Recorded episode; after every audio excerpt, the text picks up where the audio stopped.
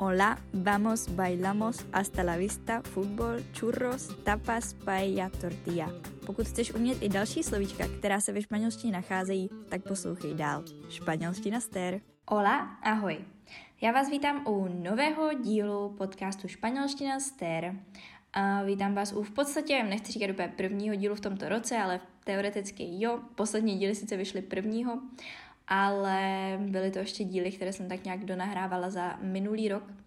A dneškem tak nějak uvozujeme tu novou sérii. Řekla jsem si, že to označím jako sérii číslo dvě, protože podcast vlastně začal loni v lednu, takže mm, by bylo fajn to trošičku předělit a začít takhle hezky novou sérii v novém roce.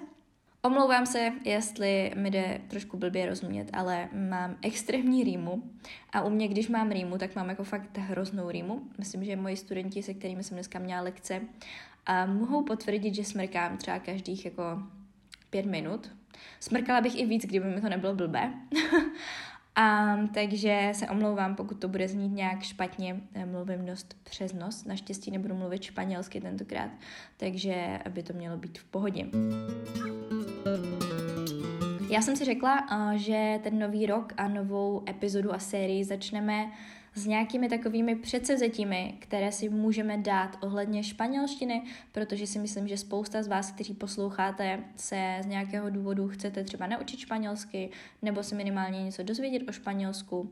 A i když nechcete být úplně španělštinář 007 ani rodilý mluvčí, tak uh, si myslím, že pokud vás Španělsko zajímá, tak je dobré mít aspoň nějaké základy, protože přece jenom ne všude ve Španělsku je úplně lehké se domluvit anglicky.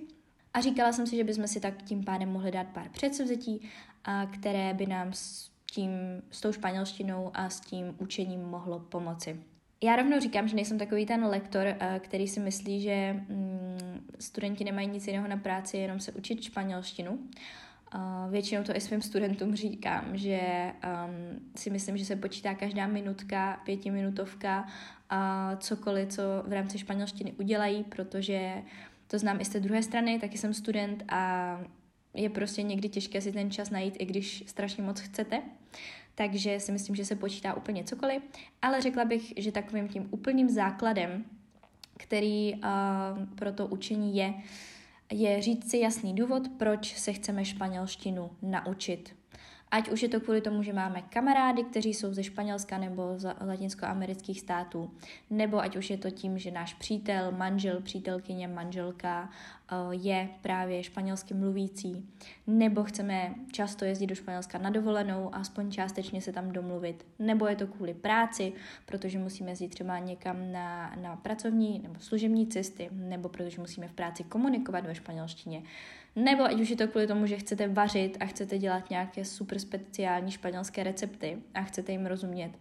A nebo jenom kvůli tomu, abyste rozuměli reggaeton písničkám na diskotéce, což je mnohdy taky dost důležité, protože radím vám, nespívejte si ten reggaeton, když nevíte, o čem je. Mnohdy to je velice zprosté, uh, velice dvojsmyslné, velice perverzní a velice uh, měl bych vědět, co říkám, když už to zpívám. A dalším takovým typem mm, i za mě, který jsem si dala i já jako předsevzetí ohledně francouzštiny, je naučit se aspoň dvě nové slovíčka za den. Protože ono se to sice zdá strašně maličko, mm, řeknete si dvě slovíčka, jedno se naučím ráno, jedno se naučím odpoledne, ale i tady ty dvě slovíčka za den udělají veliký, veliký rozdíl, protože si vemte, že za týden se naučíte 14 nových slovíček. To je strašně moc. Řekla bych klidně, kolik jich bude za měsíc, ale takhle rychle bohužel nevypočítám 4x14, možná jo, 56, dejme tomu. Doufám, že to bylo správně, přece jenom jsem na jazyky, ne na matiku. Takže za měsíc máte nových 56 slov, což je strašně velká slovní zásoba. Já na tady tohle používám většinou buď to, eh, když plním domácí úkoly do francouzštiny, pokud ale nemáte lekce a neplníte domácí úkoly, já strašně moc vždycky všem doporučuji Drops, aplikaci, která za mě prostě skvěle doplňuje slovní zásobu. Do tu, doteď z ní čerpám v rámci uh, jídla různých uh, jakoby ovoce, zeleniny, luštěniny, všechno toho jsem se naučila právě z téhle aplikace a fakt mi přijde jako suprová, pokud samozřejmě rozumíte uh, i angličtině, protože bohužel uh, naučení španělštiny tam není v kombinaci s češtinou, to je jediný, jediný, jediné mínus tady té aplikace.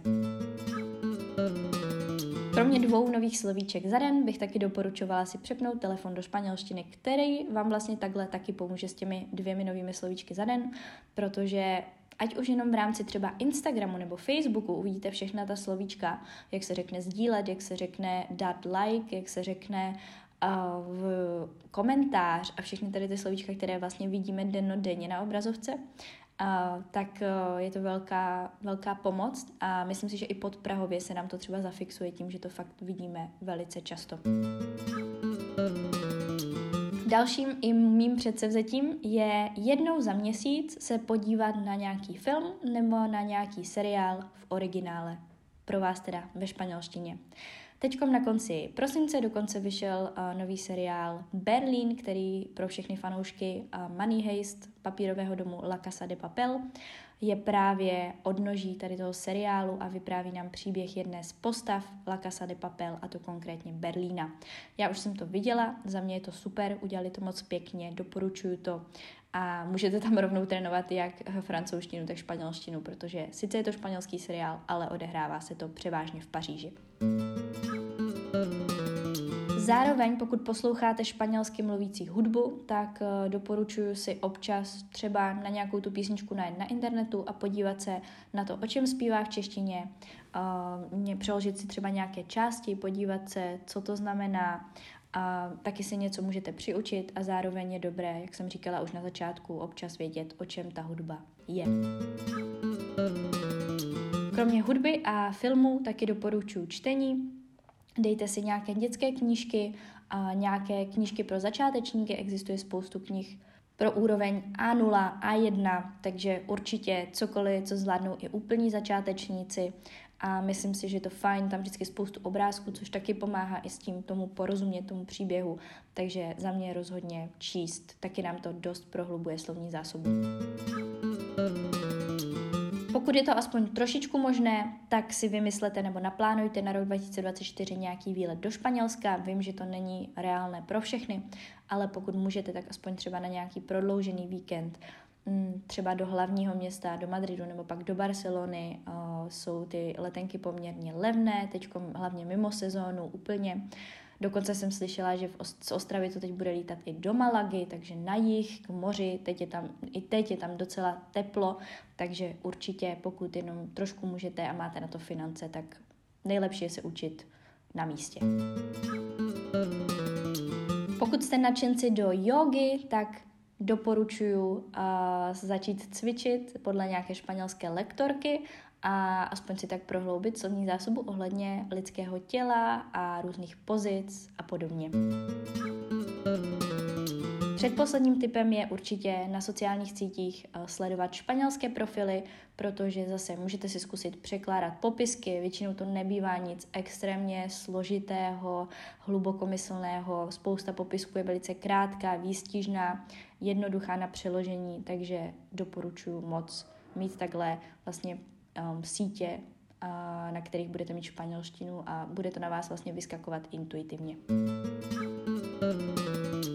No a v neposlední řadě, pokud se to opravdu chcete naučit, tak určitě doporučuji lekce.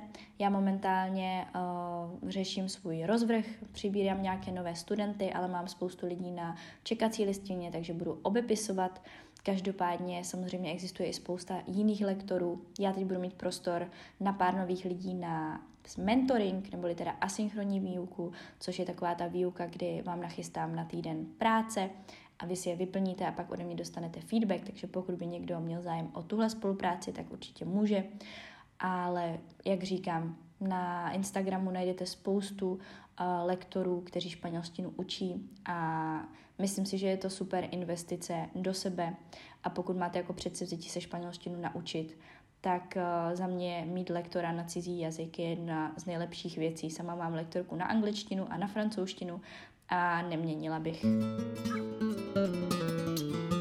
bude za mě skoro všechno pro tuto epizodu. A chtěla jsem vám dát ještě vědět, že jsem se nakonec rozhodla, že se pokusím letos opět rozjet Hero Hero k tomuhle podcastu, protože přece jenom minulý rok mi uh, psalo několik lidí, v rámci toho, že by chtěli třeba i slovíčka, které tady někdy nahrávám, tematická a chtěli by je napsané, pdf podobně.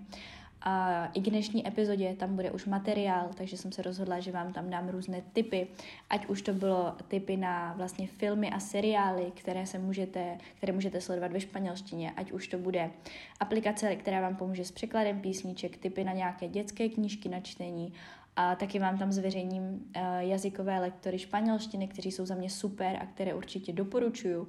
Nějaké španělské profily, které sleduju na Instagramu a podobně.